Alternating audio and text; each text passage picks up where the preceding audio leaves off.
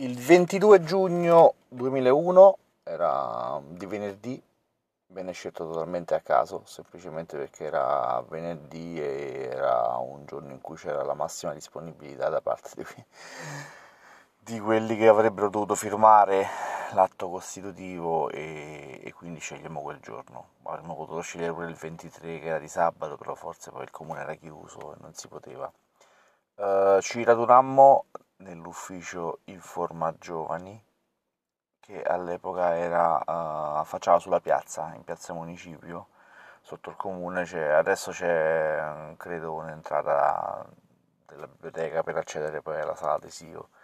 Uh, all'epoca c'era questo ufficio Informa Giovani e l'impiegato ha detto era Valerio Papetti, che fu tra i soci fondatori. Come detto in altri episodi, il nucleo fondativo era composto da tre,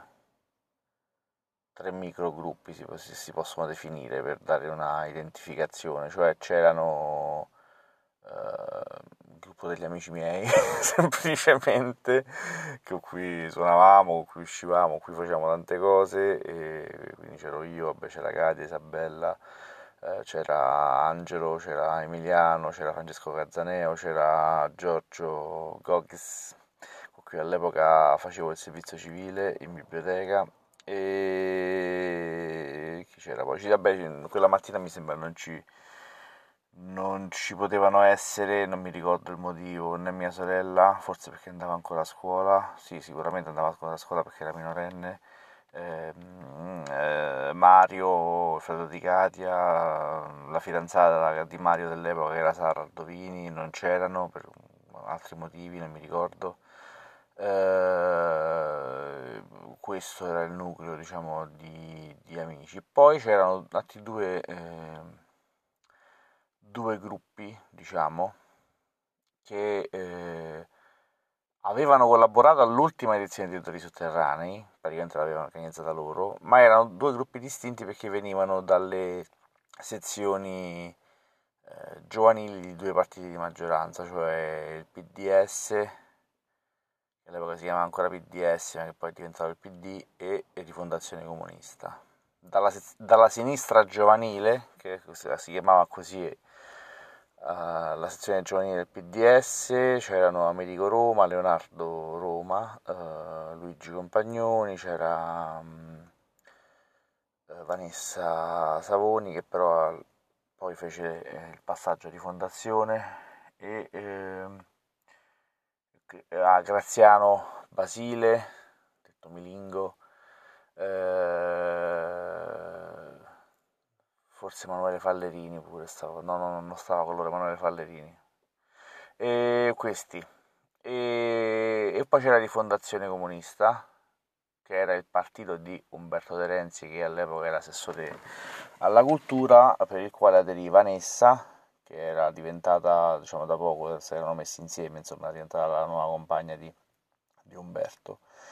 e, eh, e Valerio Papetti questo più o meno è il nucleo originale che si radunò quella mattina. Uh, nella scelta del consiglio direttivo ci fu vabbè, abbastanza unanimità sul fatto che il presidente fossi io, semplicemente perché avevo fatto già quasi tutto per, per gli eventi che sarebbero arrivati nel mese successivo e, e, eppure perché diciamo che non rappresentando fazioni politiche potevo essere quello più considerato più neutrale. E nella composizione direttiva poi venne diciamo, un po' imposta Vanessa come tesoriere, eh, sia perché vabbè, Umberto aveva voluto questa cosa e, e il gruppo diciamo, del, del, PDS disse, disse, che andava bene così perché comunque Vanessa l'aveva fatto già anche per odori sotterranei questo ruolo e come vicepresidente invece scelsi io Gorgone, Gogs, Giorgio, Giorgio, si chiama Giorgio Zanzanti, che ho 30 soprannomi, però in effetti forse è meglio di dire Giorgio, perché questo è un podcast ufficiale. E, um, scelsi lui eh, perché, a parte che stavamo sempre insieme, perché veramente stavamo facendo il servizio civile, quindi lavoravamo insieme vabbè. E, e, poi perché comunque volevo mantenere già all'epoca una maggioranza nel direttivo, che poi non si riunì mai come direttivo di fatto. Però insomma ehm, volevo questa cosa. Mi, ricordo che ci mettemmo su internet con Valerio Papetti quella mattina a trovare delle bozze di atti costitutivi e di statuti, le adattammo, le scrivemmo, insomma... Le, e il nostro atto costitutivo è nato così, diciamo, è nato scopiazzandolo un po' su internet da, da, altri atti costitutivi che all'epoca si trovavano. Chiaramente la rete all'epoca non è che c'era tutto il materiale che c'è adesso, però c'era già tanto. E trovammo, mi sembra, da un'associazione di Torino che ce l'aveva, comunque più o meno lo, lo, lo mutuammo da, da, quello. E quindi lo, lo scrivemmo direttamente quella mattina insieme allo statuto, lo, lo firmarono i presenti e e, basta, diciamo. C'era una certa fretta, nel senso che avremmo potuto pure aspettare ancora per farlo meglio, per, eh, però c'era una certa fretta perché mi, mi, sembra che quella mattina stessa, se non no, la mattina stessa perché giunta si faceva il venerdì, c'era la giunta per uh, ufficializzare il programma dell'estate ceccanese e quindi siccome nell'estate ceccanese c'erano questi due eventi che, che promuoviamo noi, insomma sia il Women in Blues Festival che l'India Jazz Music Festival, venne deciso di... Cioè noi, cioè accelerammo questo fatto di fare quell'atto costitutivo così loro in giunta mettevano che quei due eventi erano a cura nostra e c'era questa copertura legale perché noi, noi esistevamo, se, no, se, se non facevamo l'atto costitutivo non avrebbero potuto farlo. E, ehm, il primo evento, cioè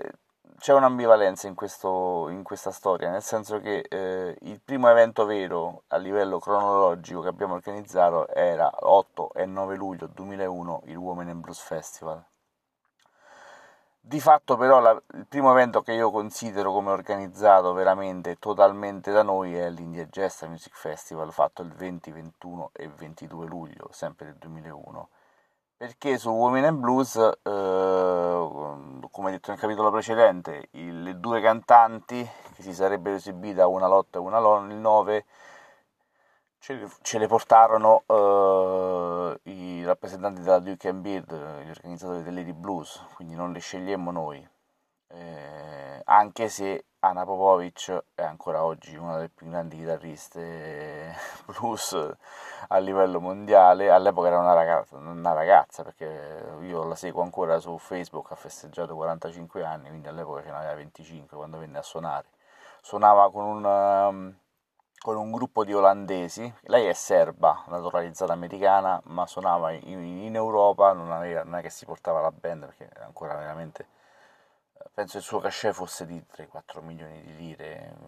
molto basso, insomma, parliamo di 2-3 mila euro. E, um, si portava una band olandese, cioè quando faceva la, quella, la sua prima tournée europea, e trovavo i musicisti sul posto. E mi ricordo che c'era questo bassista eh, che era, aveva fatto l'estate precedente la tournée con Anouk, una cantante che adesso forse è, è sparita ma all'epoca era molto conosciuta, aveva fatto un singolo che piaceva un sacco. E quindi mi, stava, mi raccontava, mi ricordo questo episodio che lui mi raccontava queste cose su, dentro l'anagrafe perché all'epoca eh, il Women in Blues lo facemmo in piazza con il palco messo verso l'Arco Tomassini, diciamo verso via Magenta, e, e come spogliatoio, come camerini per, per uh, i cantanti si usava, come si è sempre usato, poi cioè, alla fine anche a San Giovanni si è sempre usato il comune, la, l'ufficio anagrafe. E mi ricordo che stavamo seduti dentro l'anagrafe un po' dopo il concerto, eh, io stavo seduto su, su, una sedia e lui stava seduto su, sul tavolo dove si fanno le carte d'identità sul banco e raccontava queste cose, raccontava che l'acustica della piazza gli era piaciuta e, e poi mi raccontò, mi ricordo, eh, che insomma, è una storia che c'è avuto con, con con un'italiana lì in Olanda che questa vabbè, alla fine gli aveva menato. E quando stavo, mentre stavamo lì a parlare uscì eh, dal, dal, bagnetto insomma dell'anagrafe Anna Popovic che si era fatta una parvenza da doccia col, solo col, col lavandino porella e c'era una specie di asciugamano addosso e, e, basta. E mi ricordo che prese il pennarello e mi disse ma io non ti, ho firmato la maglietta. Noi avevamo queste magliette la prima maglietta storica che ancora conservo del Women in Blues in cui c'era questo, questa foto di Janis Joplin e, e lei mi, mi, firmò, mi, firmò, col pennarello la, la, maglietta sul grigio, che poi era, era nera, non è si vedeva niente, però me la firmò sulla parte più chiara della maglietta, negli anni col lavaggio si è tolta, però, però era, fu, un momento, fu un momento bellissimo. E, e poi il giorno dopo... Venne Tony Lynn Washington, una cantante blues classica americana, molto brava, una vocalist eh, con cui però interagimmo poco perché lei arrivò praticamente poco prima delle prove, fece le prove, fece il concerto e se ne andò. Mentre Diana Popovic poi ho anche un altro ricordo che porta sia a lei che a Luciano Duro. Uh, la sera prima del concerto, sempre l'8 luglio, andammo a mangiare da Tanzini, loro dormivano da Tanzini, li portammo, e c'era ancora attivo il ristorante, e lei mi ricordo che ordinò le fettuccine col sugo e il cappuccino, e io ci rimasi un po' così a guardarla, così, e, fu, e lì Luciano Duro, che era il fondatore dell'Iri Blues, cioè un personaggio storico fantastico che ha avuto anche la cittadinanza onoraria da New Orleans, è stato anche sindaco in anni più recenti di Isola Liri, con poca fortuna perché non, non, è, non è, un politico, è, è un artista in, in, tutti i sensi. Mi ricordo che eh, vide la mia faccia quando eravamo, era una tavolata, insomma, io stavo seduto vicino a lui e a Anna Popovic. E quando lei chiese questa cosa, eh, Luciano mi disse: Guarda, ricordati, tu potrai fare 10.000 eventi,